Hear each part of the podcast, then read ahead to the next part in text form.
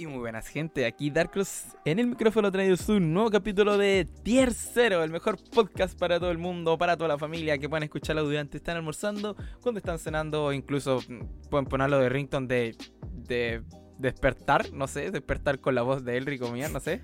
Pero obviamente. Un de una hora. Güey, estaría muy bueno, güey, un ringtone. Así de, ¿qué tranza? un, un Despierta, negro. Despierta, negro. y como ya escucharon con Elric de fondo también conversando en este capítulo nuevo, quinto capítulo de la segunda temporada. Saludos, por favor.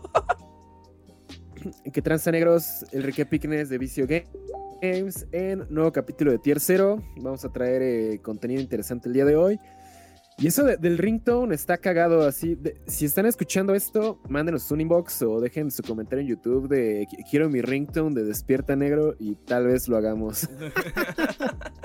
Exclusivo para oh. suscriptores. oh, Dios mío.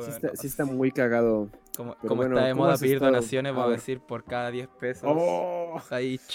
Ya sé, ya sé. 300 likes y, y pasan cosas, güey. O sea, esa es la medida, 300 likes, eh, ¿no? Una, Pero, una pues, cosa así. Pero bueno. Es, es, un país libre. Obviamente, cada uno es libre de hacer lo que quiera con sus likes y dinero.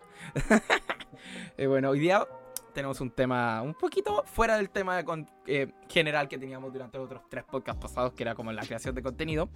Hoy día vamos a hablar de algo que puede igual tomarse un buen tiempo o no, depende cómo lo vayamos dialogando. Es cosas que hacen otros juegos mejor que Yu-Gi-Oh!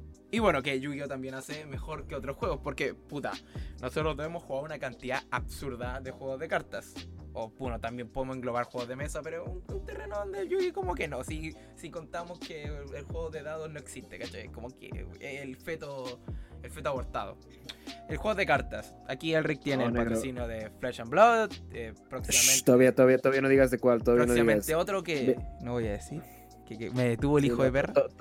Todavía no lo puedo compartir oficialmente, pero viene un patrocinio se, vienen grandes cosas, dijeron las bandas locales de 20 likes. Eh, el poder de, de los 20 pesitos es... Ahora también... Eh, yo he jugado Pokémon, he jugado Mitos, he jugado Magic, he jugado bastantes, bastantes juegos. La verdad es que tenemos como un conocimiento vasto y además, puta, tenemos amigos que juegan todos estos malditos juegos de cartas, ¿cachai? Entonces, podemos saber de lo que hace cada una cosa y cada cosa, ¿no? ¿cachai? Temas de marketing, temas de trato con el creador de contenido, con los, porque básicamente el creador de contenido es publicidad gratis, lol. El tema de las expansiones, las banlists, cómo se manejan estos.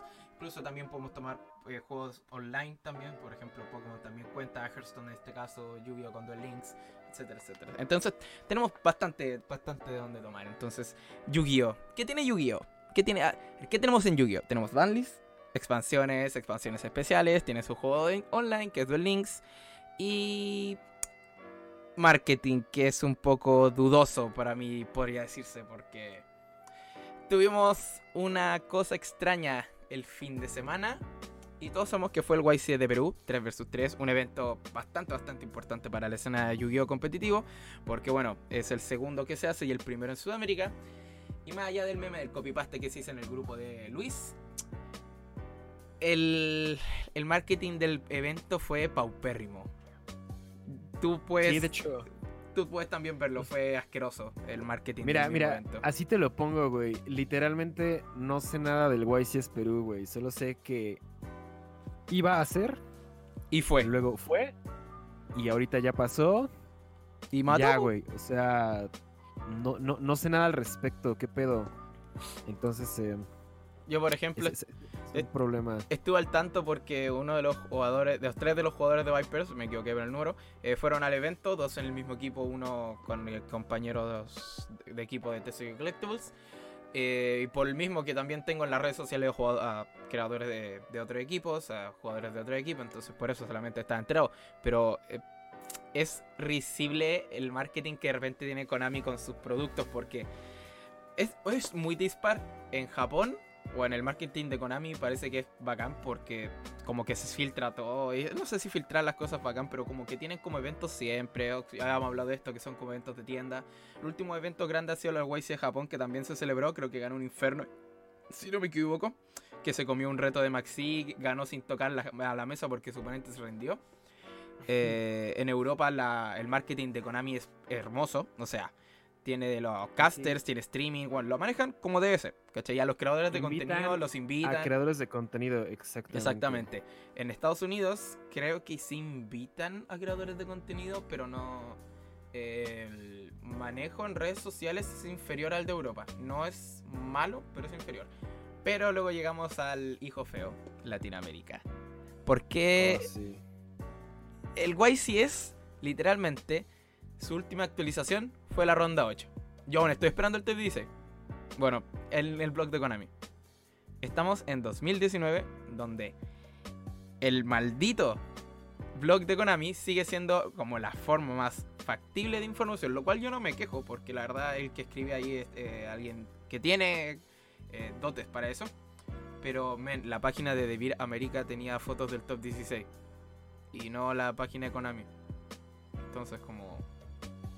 Ya sé, creo que... mm, siento que... mm, Oh, es que muchas de estas cosas las estuve platicando, pero no, no se las puedo Con alguien platicar de relevancia. por cuestiones de... Bueno, ajá, estuve platicando con una persona del medio.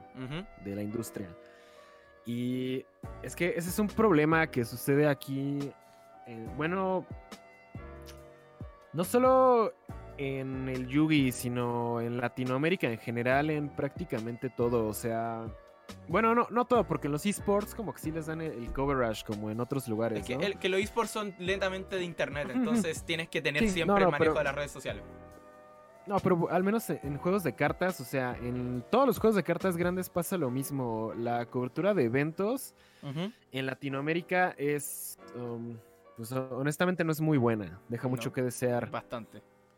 Y eso es porque em, siento que las compañías no em, consideran que el juego sea, bueno, más bien, no consideran que Latinoamérica sea como que un, un mercado importante todavía, o sea, no, no, no, no sé si me explico.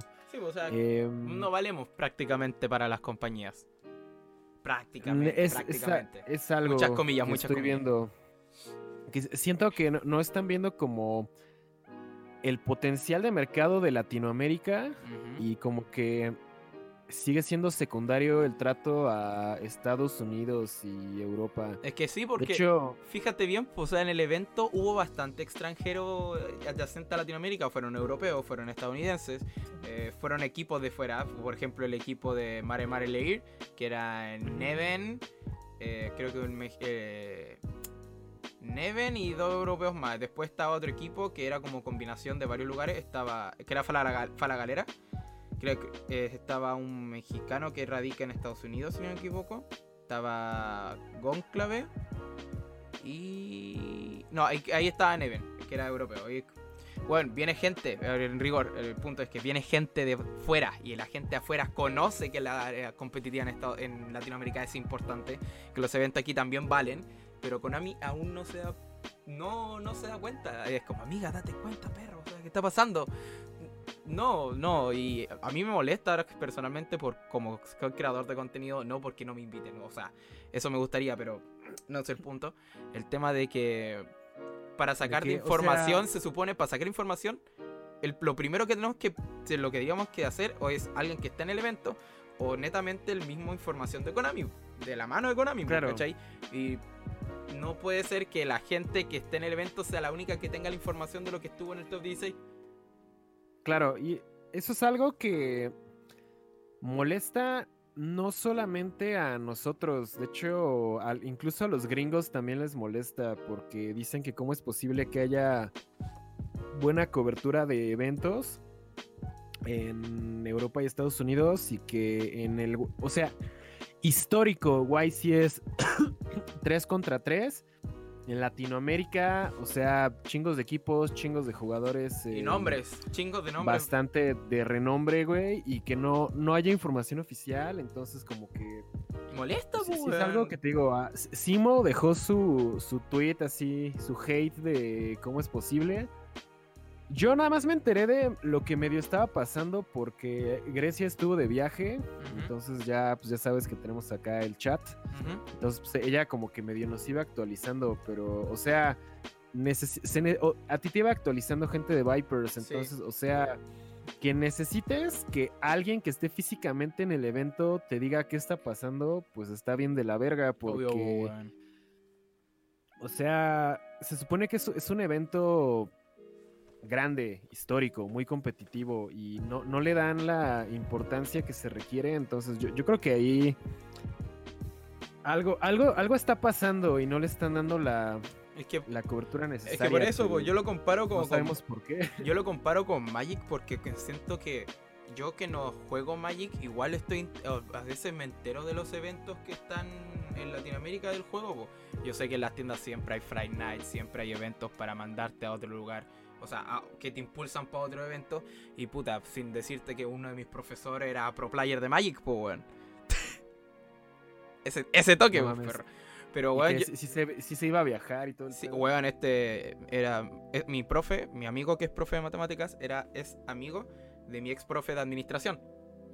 Entonces, mi profe de administración, mi ex profe, eh, se fue a Alemania, a, o bueno, a Europa a jugar un evento. Y aprovechando mi amigo, también se fue con él para aprovechar el viaje a Europa. ¿Por qué no? Un congreso, un congresito ahí. Hay unas birras locas. Pero, güey, se, puta Alemania, güey. Son muchos que hacen esto aquí y muchos que hacen eso. Y la gente de afuera también se entera de los torneos de acá porque la cobertura es. No sé si es la mejor, pero es mucho mejor comparado, puta, a lo que tenemos en Yugi. Porque aquí en Latinoamérica, como hemos dicho durante estos puta cinco minutos, vale callampa, weón. Cualquier guay si es que hay, te enteras súper tarde quién ganó por el mismo blog o súper tarde por otra cosa, hasta el Facebook de Konami te tira primero al ganador. Hasta eso. Ya sé, o sea. Es que no sé, siento que aquí en Latinoamérica es la tierra del no. Y tenemos una actitud muy. ¿Cómo decirlo? Negativa y retrógrada un poco en todo, incluyendo en este pedo, por ejemplo, eh, esto, de los streamings es algo que he hablado con, pues, con otros creadores, ¿no? Con Grecia, con Jorgito, con Derpy. Y ya le hemos tocado en el podcast previamente. Ajá, y este, lo que Derpy dice es que, o sea, es imposible tener eh, la calidad de contenido oficial como los gringos, porque pues es Latinoamérica y hay menos recursos, o sea, no sé, siento que como creadores... Eh, a veces justificamos demasiado a Konami, pero pues yo no estoy de acuerdo porque, eh, o sea, nos están cobrando lo mismo que cobrarían en un YCS gringo, o sea, porque en los eventos de Yugi la tarifa se calcula con base en el producto cerrado. Entonces en el YCS te cobran el equivalente a... No me acuerdo si son cuatro o cinco sobres, pero bueno, son como 20 dólares. O Sí, algo así. Eh, porque en un regional son tres sobres nada más, que son como el equivalente a 10 dólares más o menos. Un poco más, un poco más. Entonces, este, bueno, bueno, aquí, aquí es lo que, lo que pago, ¿no? Son 270. No, sí son como 15 dólares. Sí, son como 15. Y de YCS son como 20. Sí, sí, o sea. Entonces, nos cobran en dólares lo mismo que les cobrarían a, pues, a, los gringos o a los europeos, pero la calidad de la cobertura es, es bajísima. No, no, o sea, aquí no me voy a meter tanto en cuestiones de organización y de lugar y eso, porque al menos aquí en México, en el DF tenemos dos, dos tiendas que hacen regionales y se nota mucho la diferencia. O sea, cuando los regionales son en Tlatelolco, pues a mí no me gusta ir a Tlatelolco, ¿no? O sea, está punto. Cuando la otra tienda los hace en un salón que se llama Palacio Videmar, güey. Ese es cuando lo hace Morlo, ¿no? ¿no? cuando los hace este, Nephilim. Ya. O sea, el lugar está chido, este es un salón de fiestas bastante grande, güey, tiene alfombra, güey, tiene aparte uh. un, escenario arriba y en el escenario es donde ponen el streaming, de hecho ahí es donde hice el streaming con Grecia, entonces digamos que sí existe como cierta disposición de parte de las tiendas y eso, pero todavía es como que muy... Es que Está mira, como que muy en, en la infancia, güey. y yo lo veo, yo lo veo es- esto es, es de Ajá. sentido. El tema de los recursos es una excusa barata porque si un puto streamer de Twitch puede mantener un streaming a 4K con calidad Desde su casa, desde su perra casa, weón, como desde un centro de eventos que está más central que su maldita Mm. casa, que le puede llegar el mismo calidad de internet, no va a poder. Obviamente no es por falta de recursos. Pues es lo que me dijeron platicando con otra tienda. Es que. Ah, o- otra, otra marca de TCGs ya está interesada en adentrarse un poco más en el mercado latinoamericano. Y esta persona me estaba diciendo que pues, a él le gustan mucho los esports. Y que lo que le choca es eso, que nunca ves el quién gana. O sea, nunca ves como que en tiempo. Nunca, nunca tienes como que la experiencia de estar en el evento. Él- el vato dice que le encanta, por ejemplo, los eventos como el Evo. Y que siempre, aunque esté trabajando, los ve. Porque pues, él jugaba en Evo. O sea, dice que lo que le gusta en los esports es que, aunque no estés físicamente en el evento, Vives el evento. llevas la, ex- la- la experiencia del evento, que Sí, es algo que en los juegos de cartas en Latinoamérica no nos llevamos. Entonces, em, yo creo que el futuro de los juegos de cartas, si queremos que pues, sean más atractivos y que más gente los juegue, es este, pues tomar esa influencia de los esports y pues realmente hacer las cosas. Pero pues te digo, platicando con otra tienda me dice, uy, es que en Expo Reforma casi no hay señal, entonces no se puede streamear, pero yo digo que eh, debe haber maneras, o sea, Puta, y si no tenéis, don- no donde no tenéis señal de Expo Reforma, ¿qué te cuesta conseguirte un lugar distinto? no, no, y aparte Expo Reforma es un centro de convenciones de negocios, o sea, tal vez no llega la señal de celular, pero pues estoy seguro de que tienen conexión Ethernet. Una LAN personal, para- po, weón. Ajá, o sea, sí, o sea, conectas tu laptop directamente al Ethernet, pagas el servicio de internet del lugar o lo que te cueste, y haces tu streaming y de esa forma pues, se, se vuelve como que una experiencia más, más chida, o sea, tanto para los que están jugando y a los que no están jugando, pues de todos modos dicen pito, se ve buenísimo el evento, me hubiera Mira, gustado ir. otro, otro ejemplo, yo estuve viendo un torneo de Smash que se hizo en México. Delfino Masa 2 se llamaba el evento, o Delfino Masa. Y, güey, era un streaming de Smash donde, bueno, necesitas más recursos que en un torneo de juego de cartas físico. Y, güey, se veía perfecto. Se veía hermoso, weón. Unas visuales preciosas, weón. Una disposición de los jugadores precioso, weón. Con el setup de los audífonos para acá, weón. Para que no se escuchen. Weón, es cosa de invertir. Porque es una inversión. Para que las cosas se trabajen mejor. Y siempre cuando alguien hace algo, pone la pauta para los demás. Para que las otras personas también vayan escalando, ¿cachai? Pero es que se puede. ¿cachai? Una cosa que otros juegos de cartas aprovechan. Y el problema es que Yugi sí los aprovecha, pero fuera de Latinoamérica. Y eso enoja mucho, bastante. Sí, entonces, es que ese es el pedo, siento que... mm, Y bueno, siento a- que es más... antes que sigas, y eso estamos hablando, y eso aún estamos hablando de marketing, po, weón, porque aún no llegamos a los otros puntos, weón. Ahora continúa. Ah, ah, ah, perdón, pensé que ibas a decir algo. No, no, No, no. eso nomás. Este. Ah, fuck, se me fue lo que iba a decir. ¿Qué, estaba diciendo antes de que me interrumpieras? Discúlpame. Que Es que te dije que aquí en. Latinoamérica, es que Yu-Gi-Oh! Konami es como irregular en ese sentido, porque en Estados Unidos y Europa lo hace, pero aquí no. Eso es lo que había terminado de decir. Ya, ya, ya. Oh, fuck. Iba, iba a decir algo, pero se me olvidó, güey. Pero te- tenía algo que ver, era, tenía algo que ver con Konami sobre la forma en la que hacen las cosas. Pero pues, ya, ya, güey, se me fue. Me cortaste la inspiración. Perdón. Pero si, si- si- si me- acuerdo ya lo, lo menciono.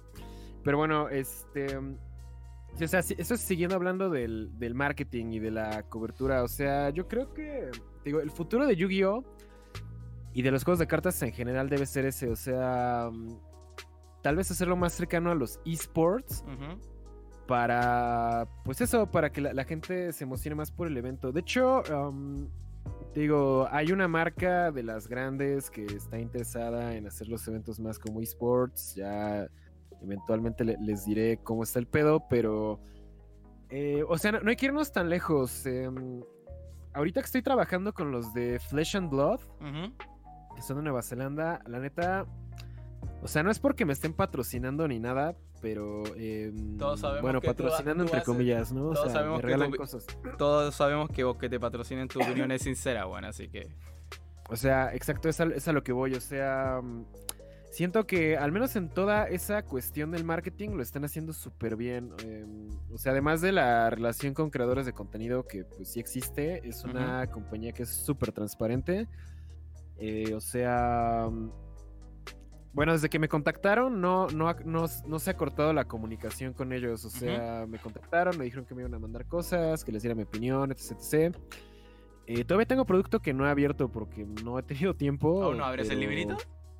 Güey, todavía no abro el librito, Oh, no he abierto nada. Maldito. Oh, es que como estuve de viaje, eh, regresé apenas el lunes en la tarde, martes, miércoles y jueves estuve haciendo pues cosas de la página y me voy mañana otra vez. Ah. Mañana a ver si puedo abrir algo. Pero bueno, entonces te digo, la comunicación con ellos nunca ha cesado.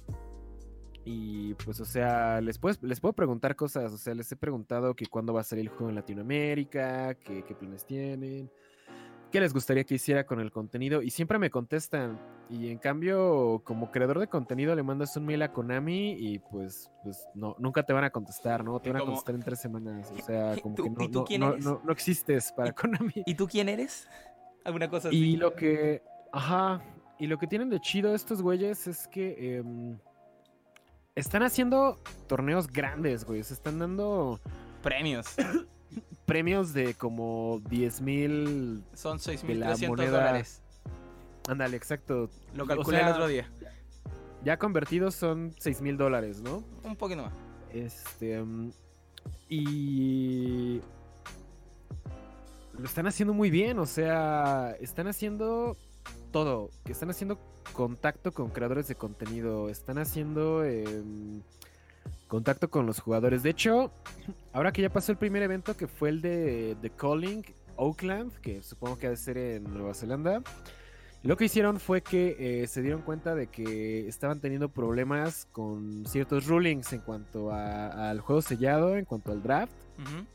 Y algunas cosas en construido. Entonces terminó el evento y en menos de 24 horas ya estaba una actualización a la política de torneo de cómo se iba a manejar ese tipo de eventos a partir de ese momento para que fuera más justo, ¿no?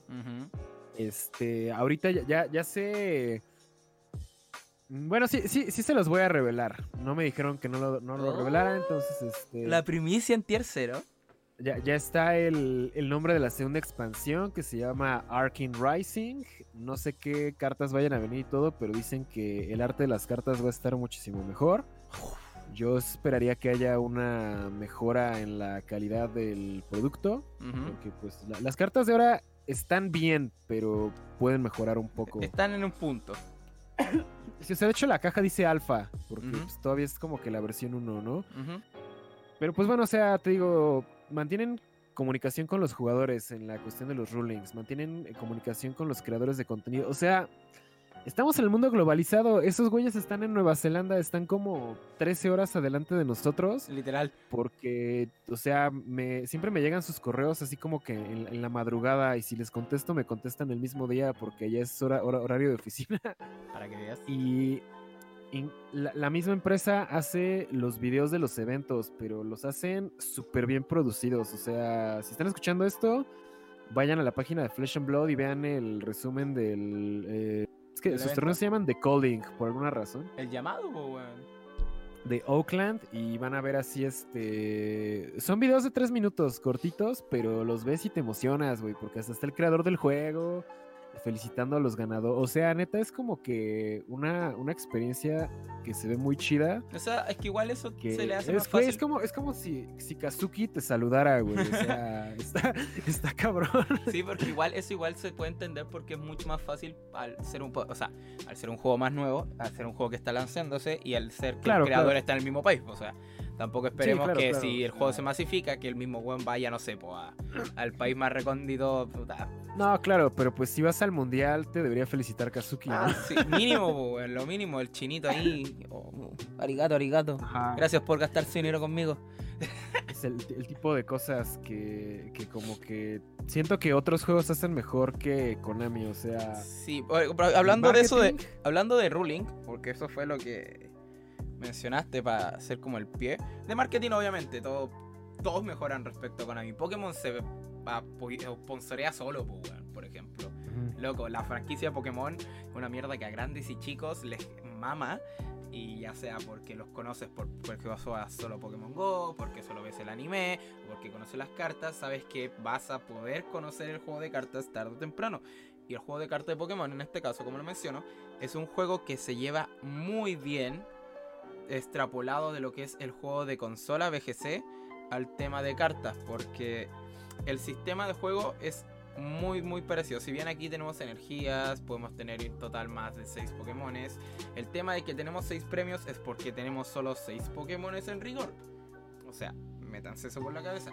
El tema de que cargar una energía por turno es como tener la posibilidad de un ataque y el, tema de los objetos que sean limitados pero que tu entrenador se pueda tirar solo un entrenador por turno eso le da un poco de tempo al juego el juego está bien hecho ya el tema es el otras cosas que se van más allá de que el problema de Pokémon más sí es el que tú juegas solo prácticamente Pokémon. Es tu turno, tu turno y tu turno. Es el mayor problema hablando de Pokémon. Pero tú como mencionaste el ruling... Siento que hay cero interacción en Pokémon. Es algo que no me gusta, que de hecho... Eso, eso en sí... No me gusta tampoco de los juegos de mesa. Es que, eso en sí es bueno y malo en Pokémon, porque Pokémon siempre ha sido un juego de tú juegas solo, no hay interacción. El juego de BGC en sí también, el juego de BGC es mucho de predicciones. ¿Tú has jugado BGC o no? sí, jugué eh, Sony Moon. Ya, entonces significa que tú sabes, tienes nociones de competitivo de BGC, entonces tú sabes que es un juego de predicciones, pues el que hace la mejor predicción termina ganando prácticamente siempre. Pokémon prácticamente, el juego de cartas es prácticamente lo mismo, porque como juegas solo tú tienes que estar como tres turnos adelantado a lo que puede hacer tu oponente en respecto a lo que tú haces, o todas las posibilidades, el abanico de posibilidades que tienes en tu estúpido turno infinito. Ya, eso. Pero como diciendo por como el cuarto, el tema de los rulings y ya también tocando tipos de banlist, porque hay juegos que tienen rotación, otros no. Encuentro que Yugi tiene de los rulings más abstractos posibles porque muchos jueces en distintos eventos te pueden rulear a veces una situación muy distinta y hasta que por fin llegan los pesos pesados o la misma Julia a decir que es así, así y así, porque ya tuvo como un debate con los pesos pesados, eh, un ruling no se estandariza y puede tardar, no sé, semanas, weón. A mí me ha pasado que ruling de cartas se tardan semanas en comprobarse, weón. Pues no, no tenemos que irnos tan lejos, güey. O sea, el para todos los que juegan péndulo, pues la mejor carta del maldito deck es la sirviente de Endymion. Sí. Y hasta la fecha todavía hay este discrepancia en ruling de que si la activas y no se invoca, la puedes activar otra vez o no se puede. Entonces estaba ese ese ruling hasta la fecha todavía no tiene una respuesta definitiva porque en bueno, en Guadalajara y en el regional de la Ciudad de México, que fui hace tres semanas, se ruleó que si le echabas Sogra o Ash, como no se invocó, este, la podías volver a hacer, pero en otros eventos han dicho que no se puede. Entonces, o sea, ese es un, ruling que, pues hasta la fecha es a discreción del head judge. Por eso. Y, eh, ajá, exacto. Entonces, o sea, te digo, no, no, no es así como que hay que dar eventos, digo, ejemplos tan, pues tan lejanos, güey. O sea, eso es algo que está pasando ahorita y que, pues, todavía pues, sigue causando problemas. Pues, y eso, es uno de los problemas que ha tenido Yugi. Pero eh, yo encuentro que el sistema de banlist que maneja Yu-Gi-Oh! Sí es superior a un tema de rotaciones. Encuentro que ah, sí, sí, el prohibidas, limitadas, semilimitadas, bueno, igual a la cantidad de cartas, copia, posibilidad de copias que existen en tu juego, es superior por mucho al tema de rotar expansiones, que esto lo hace infinito juego de cartas. Lo hace Magic, lo hace Pokémon, lo hace Hearthstone actualmente. Eh, lo hace, si no me equivoco. Ah, ¿qué otro juego era? Ya, pico. Eh, hay Amito y Leyenda. Vanguard lo Vanguard también. Creo que Bushiroad entero lo hace. Bushiroad en general compañía. Quitando Body Fight, que tiene banlist, los demás juegos sí son de rotación. Sí, eso. El tema de las banlist, yo encuentro que es. O sea, sabemos que Konami ha hecho banlist paupérrimo así. Pero es un sistema eh, súper, súper válido. Pero yo encuentro que el mejor sistema es una combinación entre banlist y erratear tus propias cartas. Y ese es el sistema que maneja Dragon Ball. Dragon Ball. Sí, encuentro que ese sistema es muy, pero por muy superior. Porque primero el sistema Valis que maneja Yu-Gi-Oh! Es, es- es eficiente y es bueno, ¿cachai? Es de una escala de 10, es un 7, casi 8. Pero el, el manejo con erratas te indica a que tú puedes fixear errores en el instante. Pues es más o menos lo que hace, bueno, así se manejan los juegos digitales, ¿no? O sea, Exacto. Hearthstone, Hearthstone- hace eso. Hace eso, exactamente. En el queso Hearthstone están las erratas y el tema del Hall de la Fama. Porque como en Hearthstone está el tema del, del set original, como el clásico y el, las cartas gratis, eh, te van rotando te, o erratean las cartas de expansiones o cartas viejas y las cartas del set clásico son las que te pueden pasar al Hall de la Fama, que es como que rotan. Un pequeño parte de las clásicas rota, no todas, ¿cachai? Y le ponen Ya, cartas ya. en, resp- en, rep- en, en reparación a las que salieron por ese tema. Pero eso es más fácil en los juegos digitales, porque tú puedes Sí, meter la información. Puedes pues. cambiar el, el juego. Exactamente, pero Dragon Ball igual lo hace y yo encuentro que es una cosa, pero ¡mua! perfecta porque si bien igual se han demorado en algunas cosas, hay erratas que salen al instante y que te la arreglan al toque. Actualmente salieron un set nuevo y en el set generalmente las cartas de dos colores que están saliendo en Dragon Ball, si, son, si no son muy contadas, todas tienen una cláusula que dice energía exhaustiva o energy exhaust, no me acuerdo cómo es la traducción literal. Esto hace que cuando esta carta cae a las energías como energía o como maná, vaga redundancia, esta no entra, entra, esta entra girada. O sea que no puede usarla al toque. O sea, se entiende, una energía de dos colores. ¿Cachai? O sea. LOL. Salió una carta de estas sin eso. Pasaron 24 horas y ya salió. Ya estaba Nos equivocamos. Sorry.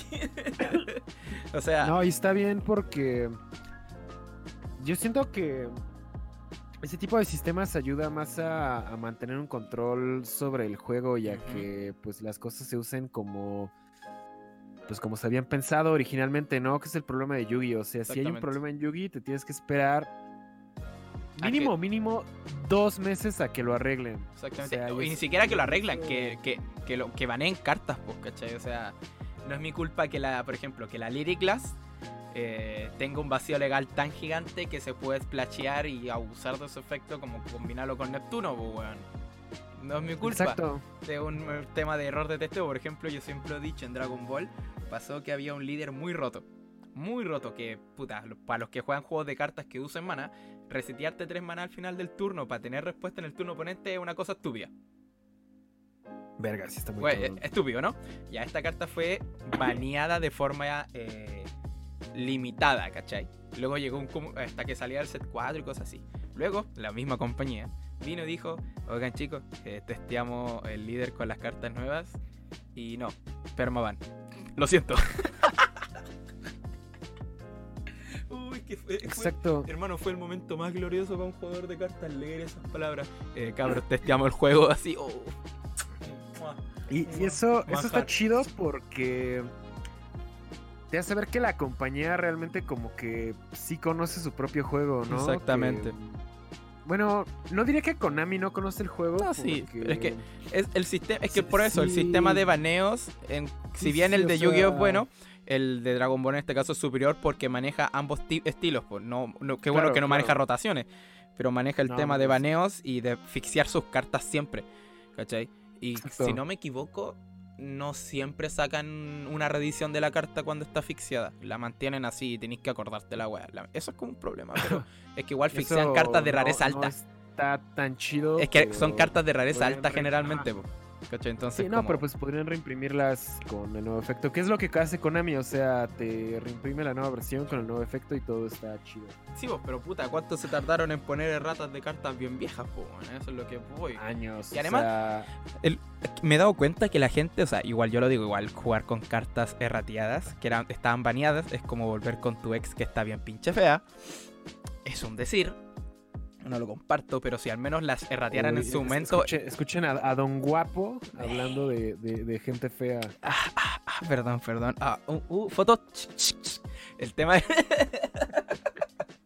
La weá es que eso no pasaría si ellas, esas cartas hubieran sido errateadas en su momento, ¿cachai? O sea, nadie estaría diciendo eso y nadie le daría asco Claro. esas cartas volver mal, ¿cachai?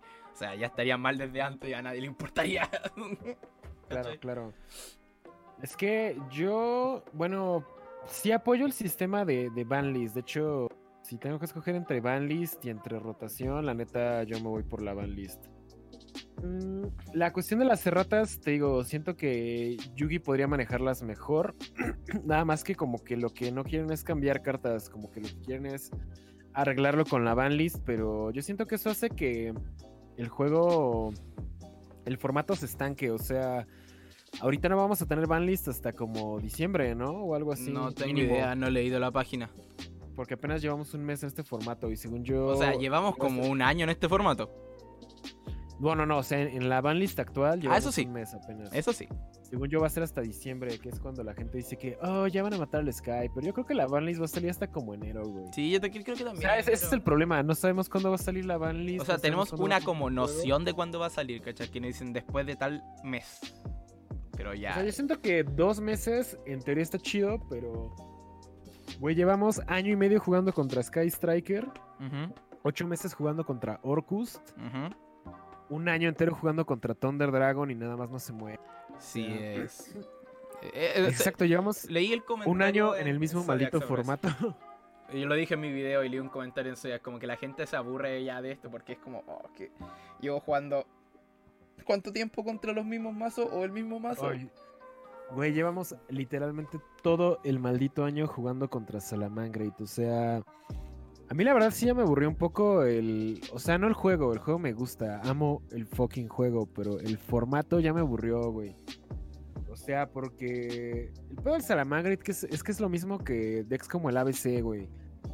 O sea, que la gente los jugó y los jugó y los jugó hasta que ya no se podían jugar porque pues no quieren gastar más, güey, digo, respetable, ¿no? Pero, güey, está muy culero jugar todo el pinche tiempo contra los mismos 3 decks, güey. O sea, yo estoy consciente de que un formato variado es más complicado porque cuando... Tienes que pensar en muchas más cosas.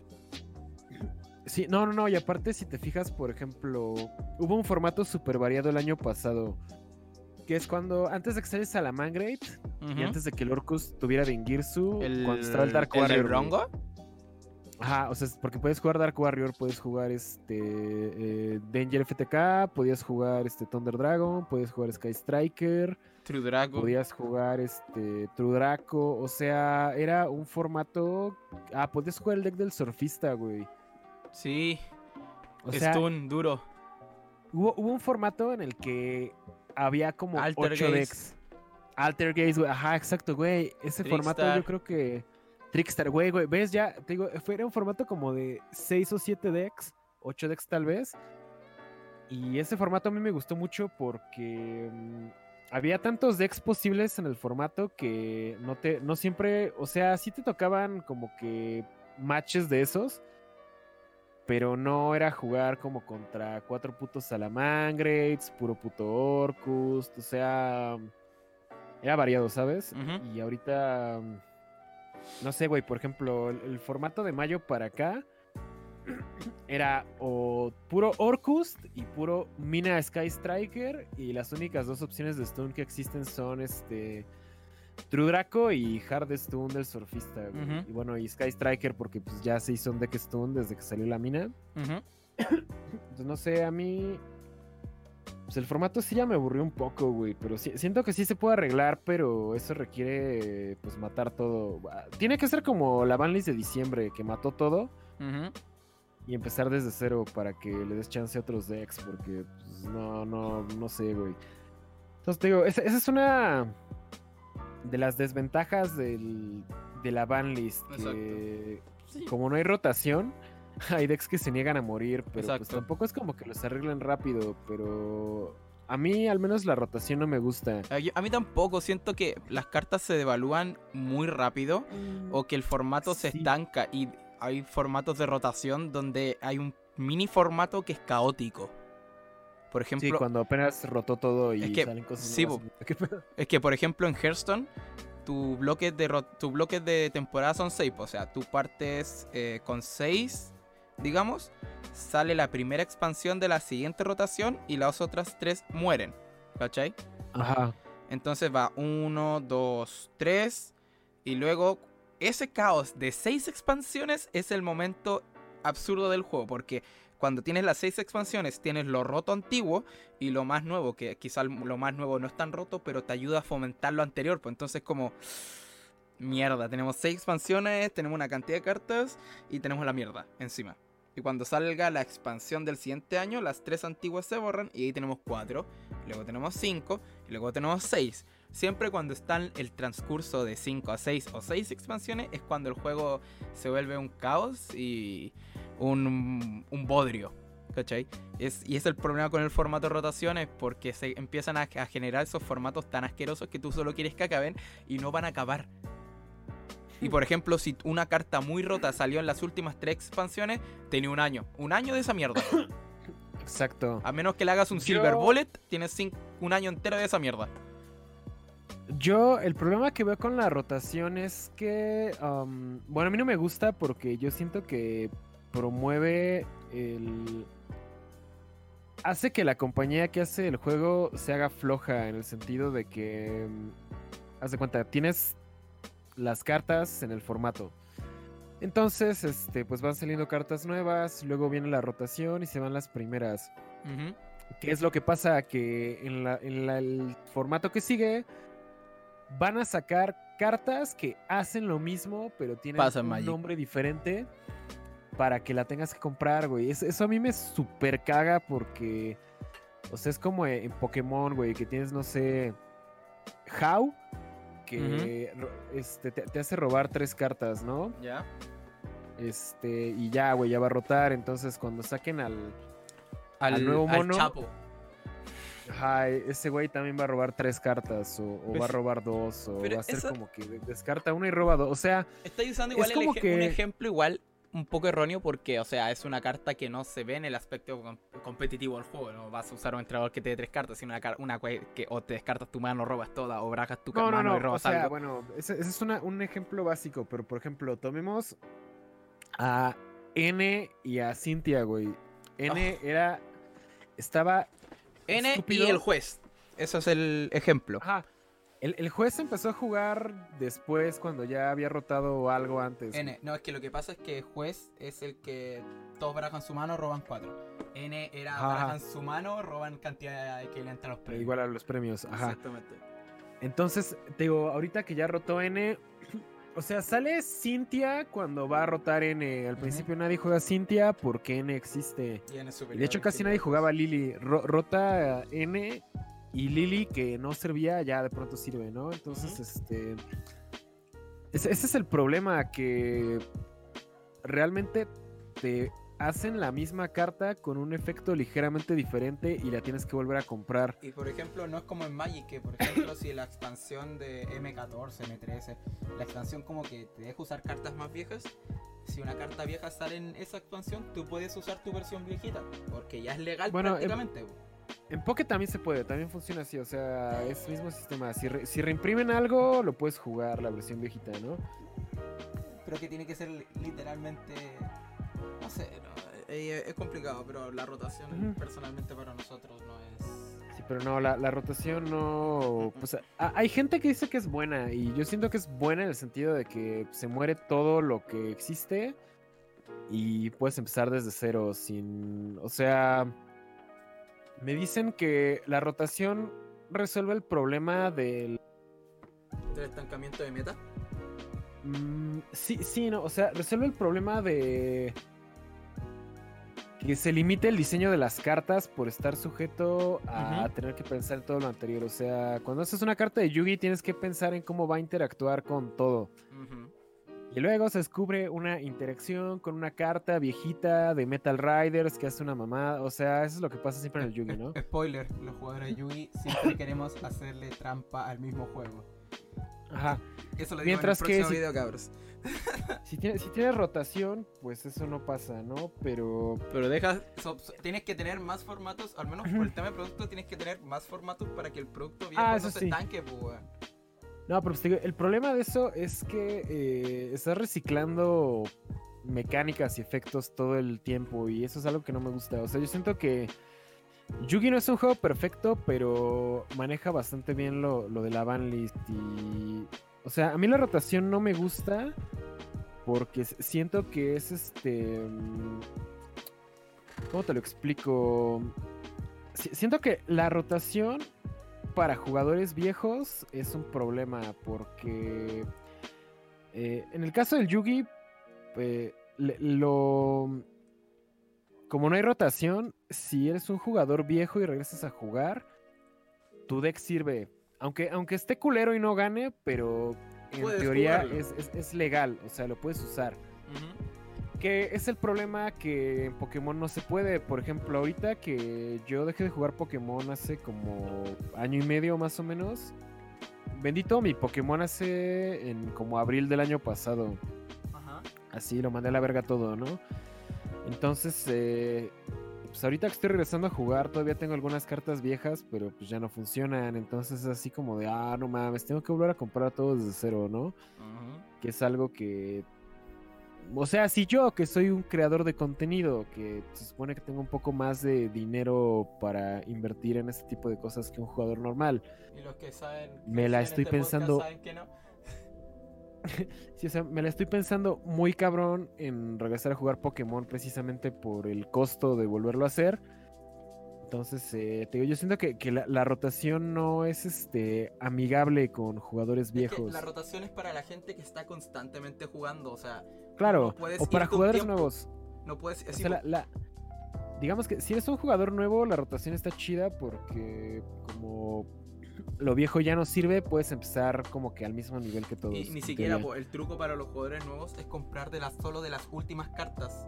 Porque Ajá, esas sí, cartas no rotan, pues van a rotar las anteriores. po. Entonces, van a rotar en un año, for- sí, po, entonces vas a llegar al nuevo formato ya con algo de base. Aunque no estés ganando tanto, es como un plan a futuro. ¿cachai? Exacto, pero si eres un jugador viejo y quieres regresar es así como de, ah, no mames, Ah, mi pinche deck ya no sirve, mis cartas ya no funcionan, entonces, o sea, sí hay formatos, ¿no? En Poké que está que el Expanded y todos esos, pero pues realmente nadie los juega en forma realista, ¿no? Entonces, eh, pues no sé, o sea, te digo, ese es el pedo que yo he tenido con Pokémon, que siento que sí, bueno, no le metí tanto varo, güey, le metí como 50 dólares eh, cuando jugaba. Amigos me regalaron cartas y todo, y pues teníamos un deck relativamente decente entre todos. Pero pues ya no lo puedo jugar y igual tengo, me regalaron, de hecho un suscriptor me regaló un buen de sobres viejitos para jugar Expanded, para el online. Entonces, eh, eso está chido. Y ahora que Pero, pues, tocas el tema del online, algo que, haga, ajá, algo que hace bien Pokémon. eso, Sí, sí, sí. Sí, al- para que no veamos que la estamos cromando tanto y para que ve- Sí, recuerden No, que no, somos espera, nosotros. espera, espera. Antes, antes de terminar, Sí. bueno, antes de pasar lo del online, entonces, este, yo siento que Yugi hace bien eso, o sea, como tu deck sigue siendo jugable por la banlist, entonces eh, puedes regresar a jugar con tu mismo deck y te digo, teóricamente es jugable, entonces no, te tienes que preocupar de comprar cosas nuevas desde cero. Y lo que Yugi hace bien en ese aspecto contra otros juegos es el, soporte a cosas viejas, güey, o sea, si de por si el Yugi es crack y te cuesta un chingo dejarlo y ya lo dejaste y de pronto, por ejemplo, tú jugabas, no sé, Gravekeepers Ujú. De pronto dicen, güey, viene soporte Gravekeeper en Soul Fusion, que prácticamente es- viene un Reinforcement of the Army, una trampa que te deja buscar un chingo de cosas, una fusión bien pasada de verga, dices, ah, no mames, o sea, este deck Gravekeeper que me quedé desde el 2014, que salió la tumba y esas mamadas, el día de hoy ya funciona otra vez, entonces, aunque Con no ganes... comillas. O sea, entre comillas, aunque, aunque no ganes, o sea, si quieres regresar a jugar, lo único que necesitas es gastar como 5 dólares en la tercia de tronos que buscan tus monos, este, y como otros 3 dólares en el resto de las cosas, ¿no?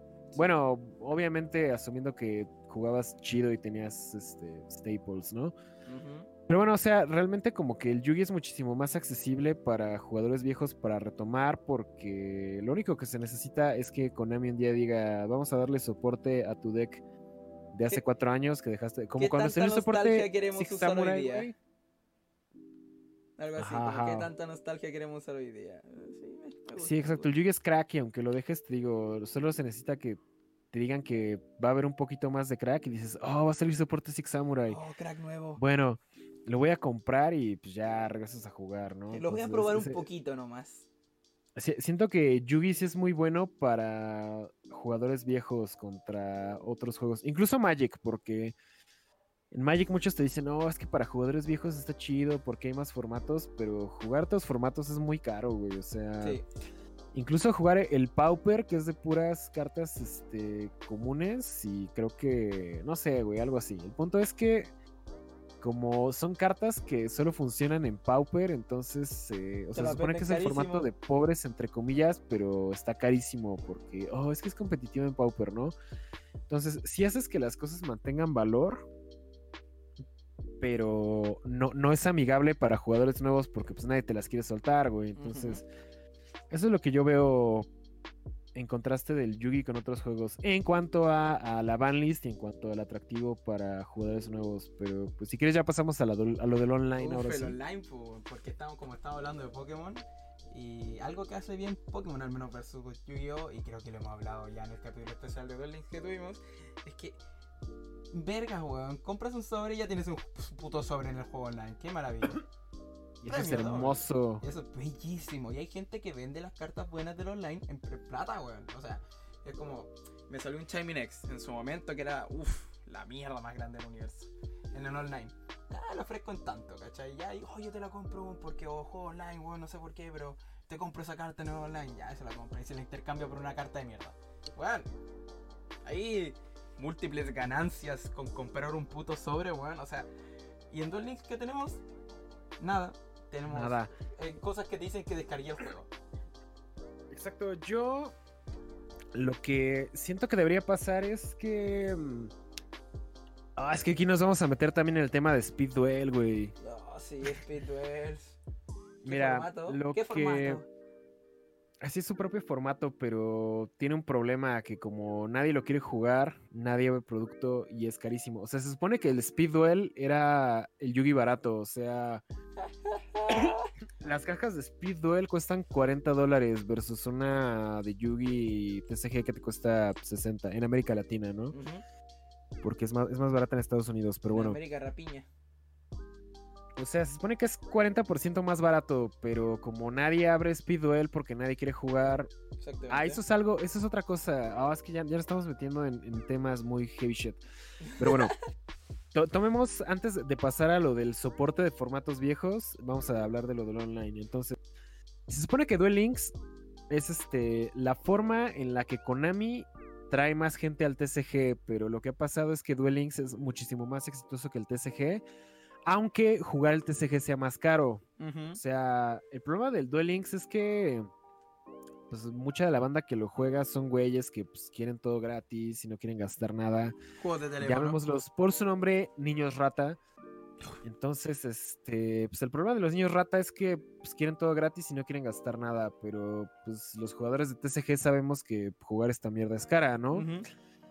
Pero el problema es que realmente Duel Links no tiene un, un objetivo final. El objetivo de hecho dejé de jugar Duel Links un rato por eso. Ahorita estoy jugando otra vez, pero por diversión. Pero pues, digamos que el objetivo final de Duel Links es ir al mundial, pero pues ya, güey, eso es todo. Ir al mundial. No es así como que haya más eventos, ¿no? Y como en eventos grandes, así como YCS y eso, lo tratan como side event nada más. Entonces, pues no, no, no está chido como que gastar mucho varo. Pero bueno, el- o sea, Duel Links está chido porque como es un juego gratis, entre comillas, o sea, teóricamente puedes llegar a King of Games sin gastar un solo centavo, ¿no? O sea, Sí, eso, sí es posible. Entonces, este, pues a la gente que le gusta Yugi o que quieren conocer el Yugi, pues le- les funciona. Pero se supone que el Speed Duel iba a ser la respuesta como para la gente de Duel Links que se metieran al, al TCG. De hecho, Konami lo ve de esa forma. El Speed Duel es como el, el gateway para hacer ese, ese puente entre el TCG y el Duel Links. Pero lo que pasó con Speed Duel es eso, que es muy caro, nadie lo quiere jugar y siempre se trata como un, un side event. O sea, no es como que haya un YCS de Speed Duel. No mames, negro. Si hubiera un YCS Speed Duel, esa mierda explotaría. Pero pues como que Konami mundo no, no lo sabía explotar bien.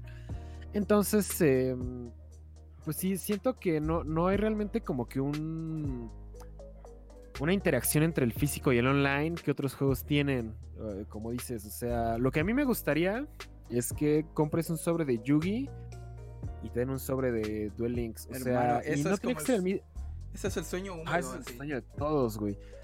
Y ni siquiera tiene que ser un- el mismo sobre, güey. O sea, pon tú, güey, que si compras este Chaos Impact, te den un sobre de Dark Dimension o... O sea, pu- tendría que poner ahí como ciertas restricciones. Pero, güey, eso haría que el juego, de que el Duel Links creciera muchísimo más y que el TCG creciera más. Pues sí. Porque entre más compro Speed Duel, bueno, entre más compro sobres, más chido está el Duel Links. Y entre más juego Duel Links, más necesito comprar los sobres porque, pues, trae soporte, ¿no? Entonces yo creo que eso es... De forma mutua ambos modos de juego. Ajá. ¿Qué es lo que hace Pokémon? De hecho, Magic no lo hace, pero el Magic Arena, por lo que veo, está chido. La, la fortaleza ahorita de Magic Arena es que em, es su propio juego. Es un Sí. formato pues igual al, al actual de Magic. No te dan códigos de online, pero... O sea, juga- digamos que puedes ser pro de Magic Arena y puedes ir a jugar un evento físico patrocinado y te va a ir bien. Sí, po. Porque pues es, es- es la experiencia del juego. Entonces te digo, so- son, las dos como corrientes. Que el juego online sea su propia cosa o que esté ligado al, al físico. Pero pues no sé, o sea, eh, Magic Arena es... eh, Wizard le está dando mucho soporte. De hecho me estaba comentando Marco, nuestro invitado pasado. Shout out a 64 Nerdos. Aparece que en la portada. Sí, ya sé. Que le están dando mucho soporte a los jugadores de Magic Arena. O sea que Wizards se está comprando computadoras y te está regalando un chingo de sobres y mamada y media para popularizar el juego. Entonces, pues.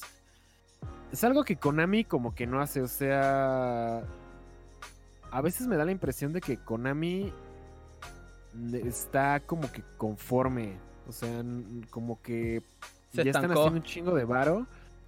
Y es así como de, oh, sí, ya estamos haciendo un chingo de varo. Pero, güey, podrían hacer muchísimo más varo si hicieran bien las cosas con todos sus juegos. Pues sí. Pero, pues es el problema de Konami, que siempre la vemos como esta corporación sin cara. Esa malvada Así corporación que- siniestra. Ajá, exacto, la malvada corporación siniestra que no habla con los jugadores, ni con los creadores, ni nada. Excepto en Europa, pues, que ahí son amor. Güey, o sea, te invitaron a Farfa a revelar Duel Devastator, güey. A Farfa, po, weón. El que más les tira, po, weón. ¿cu- ¿Cuándo nos va a invitar este Konami de América Latina? Ujú. Nunca. Nunca. Sí, o sea, de hecho, te digo, una persona de la industria que ve mi contenido me preguntaron así de, oye, ¿te puedo preguntar algo? ¿Ya te contactó Konami? Y yo así de, güey, para Konami no existimos, lol. Claro, no existimos, Entonces, es- weón. Es, es lo que sentimos y es, va, va- Sufrimiento. va ligado lo del online a la relación con creadores, o sea, si su estrategia de juego online no está chida, ¿cómo podemos esperar que su relación con creadores sea buena? Aunque, em, por ejemplo, Flesh and Blood, otra vez, es que, o sea, te digo, no es por el patrocinio, pero es porque... Estás enamorado de ellos. to- to- todo tiene una razón, güey. O sea, Flesh and Blood no va a tener un juego online. De hecho, desde el principio dijeron que va a ser 100% físico y que no va a haber este, versión online. Eh, porque lo que quieren es que la gente vaya a las tiendas de cartas a jugar. Pero eso no significa que odien el internet. O sea, Odian el el, juego no internet, pues término culiado, así. Sí, o sea, el juego no va a existir en, en línea. O sea, no va a haber un, o un Flesh and Blood este, online o Flesh and Blood Arena, al menos en el futuro cercano. Porque lo que quieren es rescatar eso, ¿no? Que la gente pues juegue con otras personas, promover la interacción social. Pero su estrategia de marketing online está muy cabrona, güey. O sea, güey, que estén dispuestos a colaborar con canales que hablan español Ya dice para mucho. promover un juego. Güey, me estaba diciendo el lead developer del juego en un correo que eh, están teniendo éxito en Malasia. O sea que no esperaban tener éxito en Malasia y que ya hay como cuatro tiendas, güey. Nada más porque. Malasia, culeado. O sea, todas esas regiones que como que nunca, como que no existen, güey. O sea, como que Malasia y, y Singapur y eso, que pues, tal vez el mercado de OCG está chido. Pero, güey, o sea, mal- un juego de Nueva Zelanda en Malasia pegando porque vieron contenido en internet y les gustó y ya hay cuatro tiendas. Duro. O, o sea, y aquí en México el juego no ha llegado, pero no es como que estén poniendo muchas trabas, ¿sabes? O sea, me dijeron así de... Pues no tenemos fecha en Latinoamérica y en México porque pues no tenemos un distribuidor, pero si alguien quiere comprar el juego y ponerlo en su tienda, mándenos un correo y vemos qué se puede hacer. Pues si O quieren. sea, li- li- literal, güey, o sea, quien quiera puede acceder al juego y eso es como que algo que yo siento que falta en otros juegos, o sea, tienes que a huevo pasar ya sea por Debir o por... Aquí en México creo que el distribuidor principal tienen como tres o cuatro, güey, que es este GameSmart, La Chop, eh, Morlo y alguna otra tienda norteña, no sé, o sea, ¿El hay norte? poquitas tiendas. Pero pues digamos que tienes que pasar por estos distribuidores a huevo. Y, pues, es, ujú. es- es más burocracia, ¿no? Pero pues bueno, así se manejan los juegos viejos, pero... O sea, o sea, bueno, retomando el punto, antes de que me desviara, es eso que... Los demás juegos, aparte del Yugi, como que sí están haciendo labor online, pero Yugi no. Eh, bueno, aquí siento que Bushiroad sí está fallando en la parte online, o sea... No tiene nada que- según sé yo, ¿no? Nada, nada, o sea. Tenían un, un, Este. Creo que sí había un juego de Vanguard, pero solo salió en Japón. Y de Body Fight tienen uno, pero igual solo está en Japón. Lo que sí tienen son juegos que no son de cartas, pero sí son hechos por ellos, güey, online. Por ejemplo, el de Bank Dream, Girls Party o algo así. el que Ah, juega ya. Luis. Sí, sí, sí. El de monas chinas. Esos, es como un esos, pachin, esos pachincos de Guitar Hero. Ajá, es, es- es de Bushy Road. Entonces, em, yo creo que Bushy Road sí necesita moverse al, al online si quieren pues, triunfar, ¿no? O sea, digo, si, lo, si no quieres tener el juego de cartas versión online, está bien, no hay pedo, pero pues mínimo tienes que hacer lo que está haciendo Flesh and Blood, que es eh, pues traer creadores de otros juegos para que hablen de tu juego. Y, y ya, entonces yo creo que eso es lo que falta en, en juegos, ¿no? O sea, en el Yugi tienen Duel Links, pero pues no, no hay como que un, un Yu-Gi-Oh! Pro, un Magic Arena online. Entonces yo, yo creo que mm, pues la verdad sí hace mucha falta eso, ¿no? Exactamente. Para probar el juego, para que más gente quiera jugar. No sé, es este. Es complicado, pero pues. No imposible. Mm, Sí, no, no, no, no es imposible ni de pedo. Pero como que siento que las marcas ven más el riesgo que el beneficio. Pero pues no mames, o sea, por, por algo la industria de los esports Pega tan ya se fuerte. toma en serio. No, no, no, o sea, ni siquiera es. O sea, sí está pegando fuerte, pero que ya la tomen en serio gente de negocios. O sea.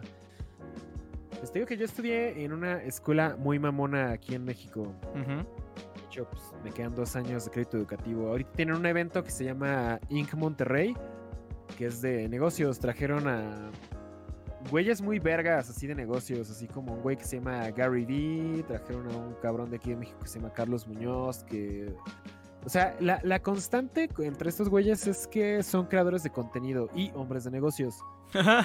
Meme. Es la primera vez que una escuela de negocios ya trae como speakers principales a gente de la industria de los esports en México. Ujú.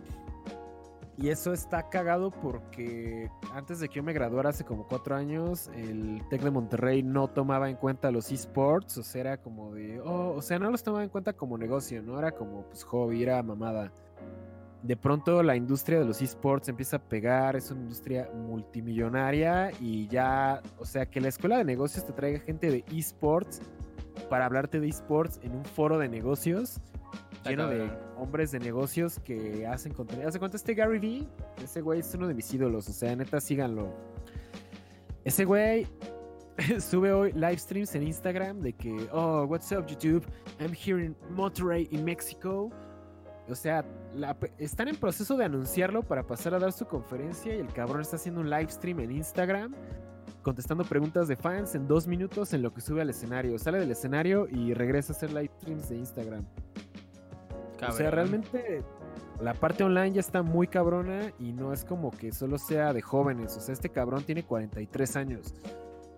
Y el güey hace este, todo, güey. Hace este, YouTube, eh, Instagram, eh, TikTok, Snapchat, blogs escritos en Medium, tiene un podcast.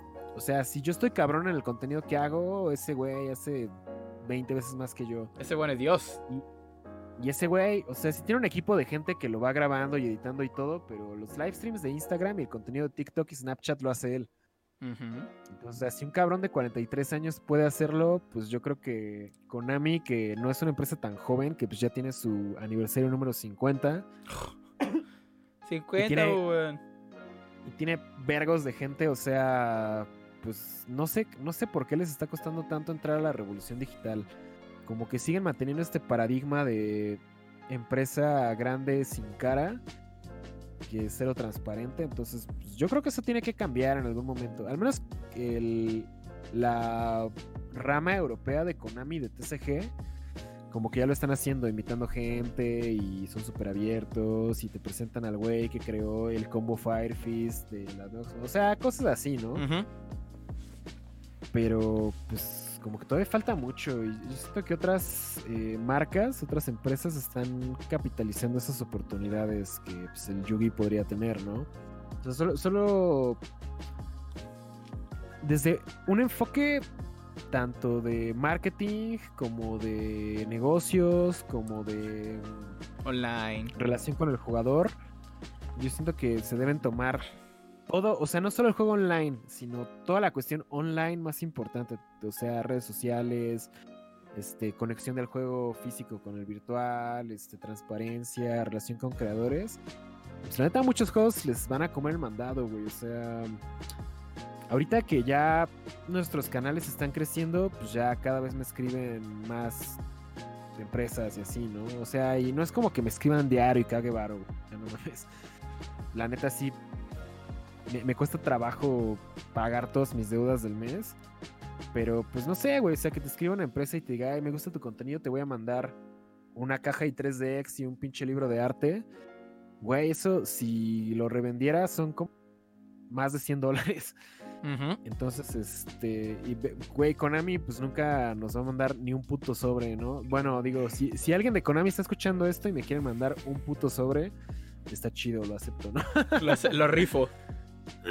Ajá, lo, lo regalo, pero pues no sé, güey, se siento que más que Konami no tenga la capacidad o no sepan, siento que los directivos de Konami todavía son de muy old school, o sea, siento que han de ser viejitos como de 70 años que no entienden el panorama comercial actual y si no se ponen chidos, a la larga eso les va a costar muchos jugadores y muchos clientes.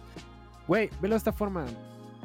El próximo año sale en Netflix una serie de Magic dirigida por los hermanos Russo, güey. ¿Verdad, weón?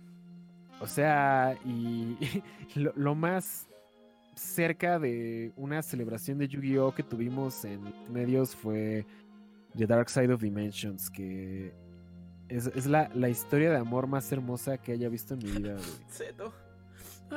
Pero, pero fue eso, güey. O sea, ¿cómo comparas una película que se proyectó en Latinoamérica en el cine como tres días, güey? De hecho, no me dieron mi pinche Obelisk, el atormentador. Vete a la verga, Cinepolis. O sea, güey, neta, eso estuvo de la verga. O sea, fui a la primera función y compramos los boletos en internet. Ajá. Y nos dicen, ay, es que ya no tenemos las cartas, güey. Nada más veías así a cabrones que tenían amigos en Cinepolis que compraban los sobres de a 10 varos y te los revendían de a 100, güey. O sea, pinche industria corrupta de mierda, ¿no? Pero bueno, Ujú. ese- ese- eso fue lo que pasó con, con Cinepolis. Pero, güey, o sea, tuvimos que esperar como... No sé. sí, ¿Mucho? güey, desde que acabó Duel Monsters, en, como en el que te gusta, como 2004, güey, 2005 en México. ¿Ya? sea, esperamos como 12 años para The Dark Side of Dimensions, que el doblaje estuvo de la verga, solo la proyectaron tres días en salas de cine en México. No sé cómo haya estado en Chile, pero me imagino que estuvo peor. Estuvo en porque Ni cines. siquiera llegó. No estuvo en cines, eh, güey, aquí estuvo en cines. Digo, como tres días, güey. De No hecho, yo la vi en el cine. Yo no sé. Creo que no la fui a ver en al cines. cine con mis amigos, güey. O porque, creo que no sí. mames, No sé. Yu-Gi-Oh regresa al cine, güey. O sea, fuimos a verla. Era cuando todavía no hacía reviews de cine, pero bueno. O sea, la, la- la película como tal no se me hizo mala. Tiene muchos plot holes, pero. Weón, es la historia de amor más grande del universo, weón. Tres metros sobre el Se cielo, hizo- una bosta, po, weón. Cayo de Yugi, pff, amor eterno, pues, culeado. Se me hizo como lo que el camino es a Breaking Bad, como The Dark Side of the Moon es a Yu-Gi-Oh! O sea, Nada.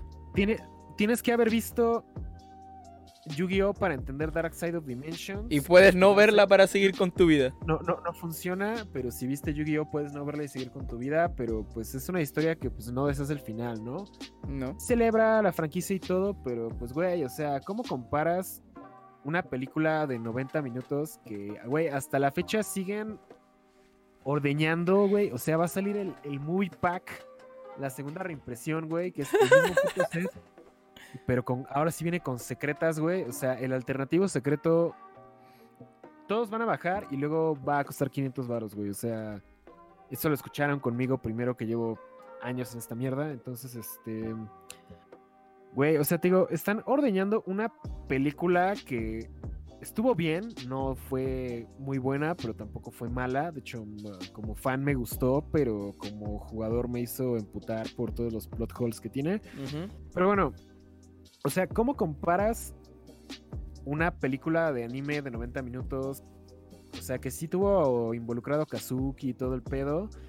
Y si te fijas, ahorita prácticamente todo el marketing de Duel Links gira alrededor de Dark Side of Dimensions, que es una película de hace dos o tres años. Tres o sea, Es como que el mundo de Sexal no, no es tan marketeable que en vez de poner Sexal pusieron Dark Side of Dimensions en Duel Links, entonces significa No que vives de nostalgia, no vives de nostalgia.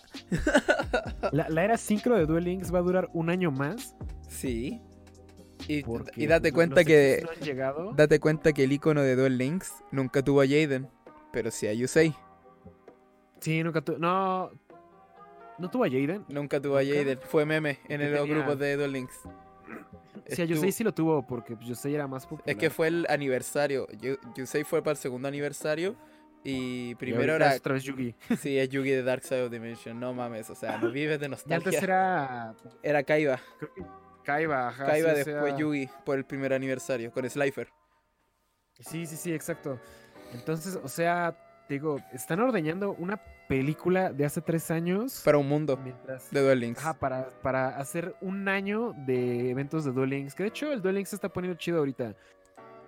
Oh, a mí sí me gustó el mundo de Dark Side of Dimensions. O sea, tiene cuatro personajes apenas, pero pues como que... Es que, güey, ¿qué prefieres? ¿Ver a Kaiba otra vez o ver al pendejo de Yuma y... Bueno, no me molestaría ver a, a Kaito y a Shark. Pero, güey, neta, no, no me imagino... No sé, güey. O sea, creo que sí fue una buena decisión de negocios. Claramente el elegiría el permanece, güey, suicidio. o sea, sí, o sea, el, el juego se iba a morir si metían sexal ahorita, pero. O sea, te digo, está, están explotando una propiedad de hace tres años todavía porque no ha habido nada nuevo que pegue. Versus Exactamente. estilo Magic, que viene la serie de Netflix, güey. No mames. Oye, hasta LOL va a sacar una serie, una serie animada, pues, weón. No sé si es Porque, Netflix. pues. La, la- desafortunadamente, la serie de Netflix es el nuevo anime. Sí. O sea, lo único que tiene que hacer Konami es hacer un deal con Netflix para hacer un anime de Yu-Gi-Oh! en Netflix, pero como aquí lo ponen en Hermano, el manga nuevo de Yu-Gi-Oh! El manga nuevo de Yu-Gi-Oh, güey. Güey, sacaron los Thunder Dragon en el puto manga, weón. ¿Qué pasa ahí? El protagonista Güey, usa Tenji, weón. Sí, sí, sí, es lo que... O sea, yo la neta preferiría que... Bueno, ya se acabó Brains, pero... Qué bueno. Viva, viva, viva, Sí, que se bueno. Brains. Bueno, o sea, pero el, el nuevo mundo de... ¿Cómo se llama eso? El, el niño Tenji.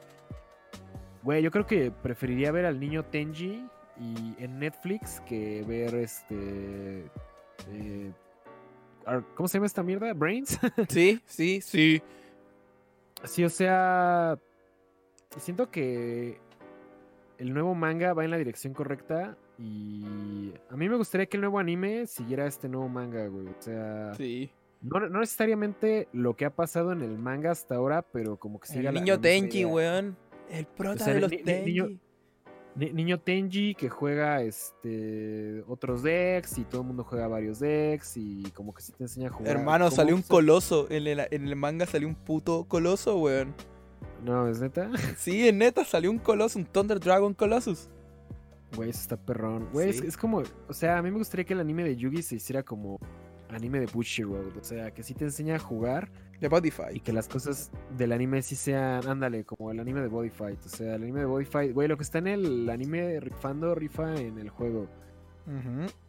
y si te enseña a jugar. Entonces, pues, yo creo que sí, mucha oportunidad, pero pues te digo, mientras Konami no cambie su um, sus actitudes de corporación sin cara, yo creo que pues no, no se va a poder.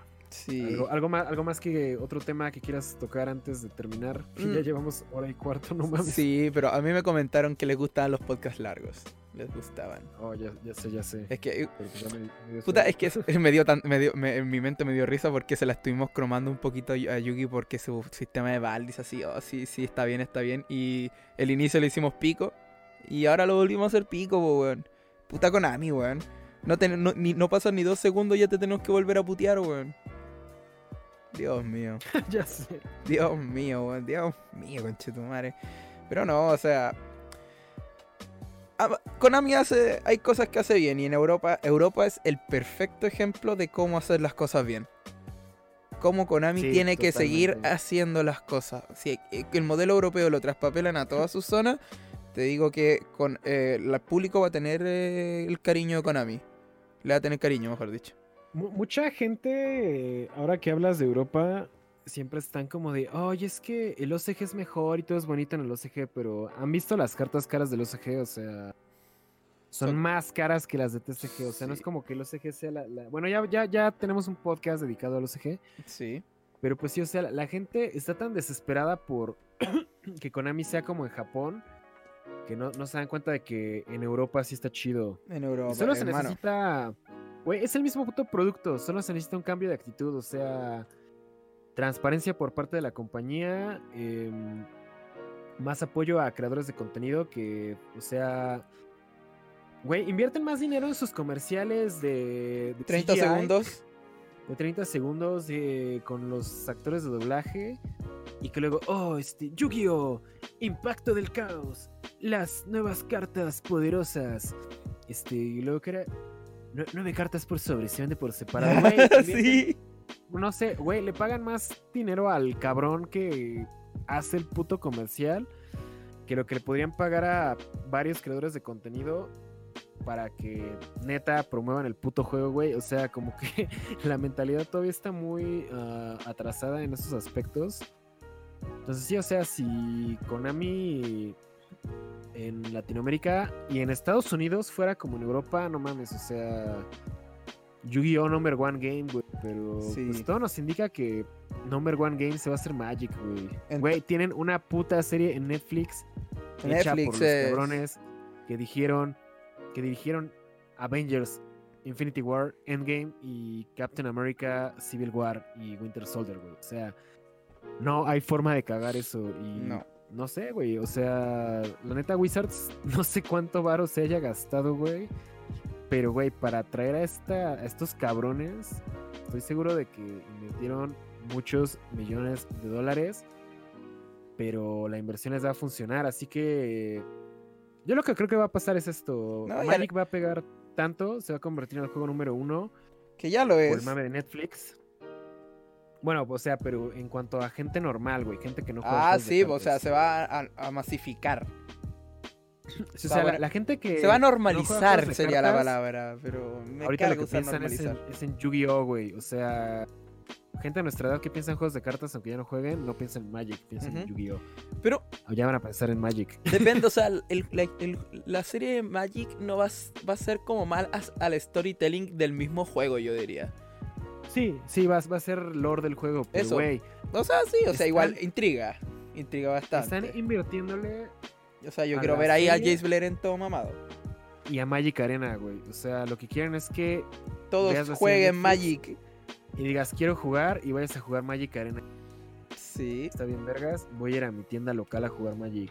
O sea, es que Si no surge otra pinche tienda de Magic en Toluca con la serie Netflix, es porque neta el Magic no puede funcionar en Toluca. Sí, es que igual es como. Neta, me gustaría que hubiera otra. Es que es lo, es lo mismo que ha hecho como Blizzard con sus eh, IPs compartidas como World of Warcraft, el tema de Hearthstone y Heroes of the Storm. Todas esas, esas tres IPs tienen cosas de todo, sobre todo Heroes of the Storm que tiene cosas de todos sus juegos. Eh, es el tema de que te familiarizas con las cosas, entonces al ver la serie te vas a, vas a ver a los como los Planet Walkers principales, ¿cachai? No sé, asumo. No- sé cuál es la idea y no he leído al respecto. Puta, yo veo a Jace Beleren en la serie y, güey, o sea, yo voy a querer jugar a Jace Beleren. O sea, es que es Jace fucking Beleren. ¿Qué, qué me va a detener a jugar al más perrón de todo el universo, weón? O sea, hasta yo sé que es el más perrón de todo el maldito multiverso de todas las chispas, weón. O sea, hay ese dragón culiado que no me acuerdo, pero. Dios mío. ¿Cachai? Entonces, como ya tú sabes de lore, eh, extrapolándole al ejemplo que decía, si tú sabes de lore de Warcraft y de repente en Hearthstone te sacan una expansión de justo el lore que más te mama, es como, uh, igual lo juego, como que igual, igual, igual, ya, sí, igual, igual juego con Ragnaros ahí, con su Alexstrasza, no sé, no sé, como que tienta la cuestión, tienta. Cuando sabes del lore y ves las cartas y como dices, puta, yo sí, quiero, quiero invocar a mi, a mi dragón culiado hijo de perra, o quiero bajar a mi Planet Walker bacán. Son cosas que se van uniendo y en Yu-Gi-Oh no pasa. Como que a mí me da cringe de repente bajar un Utopía porque pienso en, en Yuma. Y como que... eh, Yuma. Ya sé, negro, ya sé. Pero pues. No sé, te digo, siento que. Konami ahorita está en una buena posición que depende de cómo lo aprovechen es si el Yugi va a crecer o va a, mama- va a mamar porque... Bueno, el juego no creo que falle en los próximos años, o sea, no, no- puedes cagarla más que con Sexal y con la era péndulo, ¿no? No siento que ahorita el juego está- sexual. en una posición muy saludable, pero. O sea. Mm, bueno, según que el 2020 va a ser grande para Yu-Gi-Oh! Porque va- es que, que siempre nos están jode y jode de. "Oh, habla de qué crees que va a traer Yu-Gi-Oh! el 2020, ¿no? Que ya establecimos que no lo vamos a hacer porque nos cabe especular. Pero más que especular qué van a hacer, yo creo que podemos hablar de lo que nos gustaría que Konami haga. No en cuanto a mecánicas de juego, sino en cuanto a la forma de manejar el juego. O sea, Sí. estamos en un momento chido porque, bueno, la era Link no va a terminar. O sea, mm, la gente que piense que van a deshacer los links, o sea, váyanse a jugar otra cosa, ¿no? Pero yo creo que se- es el 20 aniversario del juego. Este, Duel Links está triunfando un chingo. Este, están reciclando la nostalgia otra vez por el mundo de Dark Side of Dimensions. Brains, que pues, la neta no pegó tanto, eh, ya se terminó. Entonces, este, Gracias, gracias que acabara. Un proyecto nuevo que. El, el experimento que hicieron con el nuevo manga, yo siento que está muy bueno. O sea, el niño Tenji. El la niño neta, Tenji. yo sí vería con gusto el anime del niño Tenji, güey. No nos sabemos ni el nombre, pero el niño Tenji. O sea, está, está, está muy vergas ese concepto. De hecho, sí está, está un poco como Body Fight, el, el niño Tenji, porque pues, habla con sus monos. Como Y- Jaden. y- Ajá, y le dice, no mames, este, a ver, mete dos de este güey, mete tres de este güey, mete uno de este güey.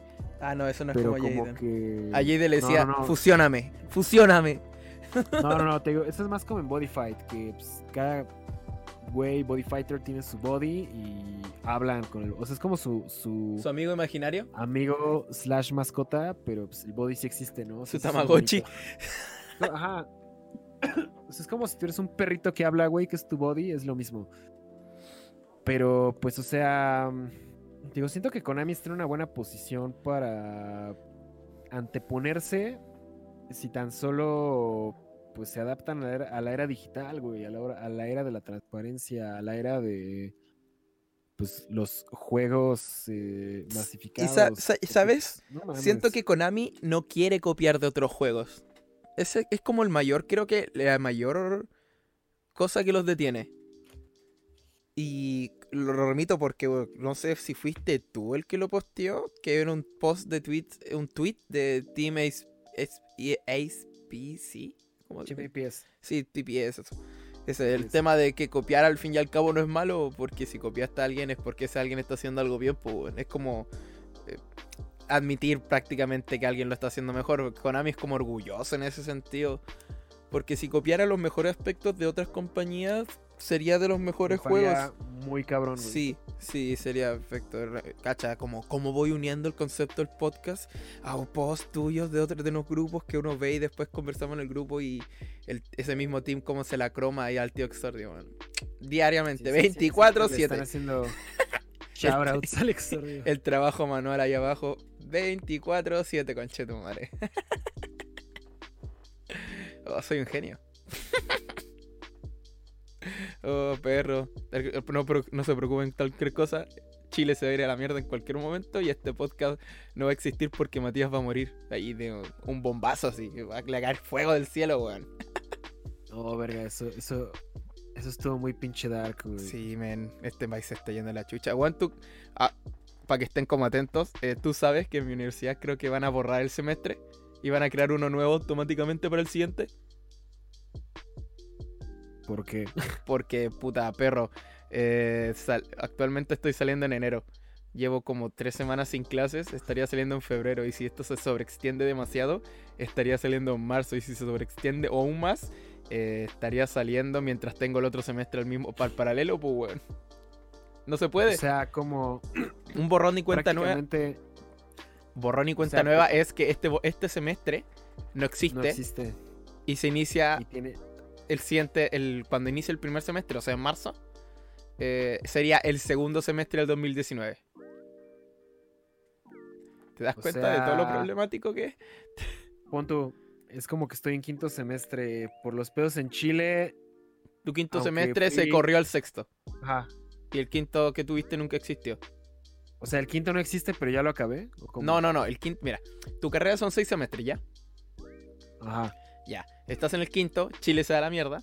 Entonces, tu quinto semestre se vuelve el sexto semestre y mágicamente se crea un séptimo semestre.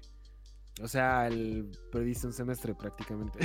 En rigor, sí, el tema de que hacer borrón y cuenta nueva es que no te cobren nada de ese semestre y que por casos de becas me cobran un semestre, me tendrían que cubrir un semestre extra, pues, ¿cachai? O sea, tema peo. Pero ya sabes, Matías va a morir. Le va a caer fuego desde el cielo. Sí. no, negro, no. No digas eso. no, no quiero morir. Tengo una buena vida. Es raro que lo diga, pero sí, tengo una buena vida. está chido, está chido. Sí, uh, yo negro. En, en la depresión constante, negro. En la Sí. depresión y la pobreza constante, pero pues ni pedo. Pero eh, por eso, porque tienes deudas que pagar nomás, pues bueno. Es correcto. Cuando esas deudas desaparezcan serás millonario negro, recuérdalo. Sí, de hecho, o sea, no es mamada, pero sí, cuando termine de pagar mis deudas, ya tengo dinero A montones. para tirar, güey. Oh, sí, negro, ahí me pagas el boleto a México, pues bueno. Estaría perro. Uy, te estoy muriendo. Igual llevamos como una hora y media. Aquí son las 3 de la mañana. ¿sí? Como momento para terminar, ¿o no? Sí, yo creo que ya. Ah, no mames, que sí, no mames, ya son las. Sí. Como- Verga, podcast de hora y media. Ya ni contestamos preguntas porque se largan mucho este Sí, pedo. pero los temas están saliendo buenos, pues bueno. Nos dan para conversación de una hora y media, pues culiao. ¿Qué- ¿Cómo te veías así? Estaba- estaba- a mí me gusta, me gusta, aunque me estoy acostando tarde, pero puta, no tengo clases. No me quejo, no me quejo. Si tuviera clases sí me quejaría bastante. No, yo no tengo clases, pero pues como mañana me voy para casa de Marco otra vez, pues Uh, tengo que adelantar cosas antes de irme. Se van a sacar caca los maracos culiados. Oh, en conclusión, Konami, aprende la competencia, weón. Aprende de los demás y vas a ser grande. Yo, yo creo que es como la mayor con- conclusión, weón.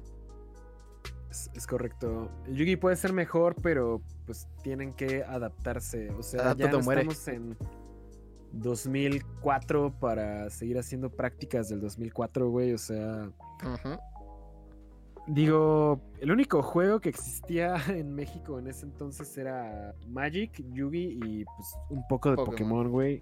Mitos y leyendas y eso, pero el, re- el rey era Yugi.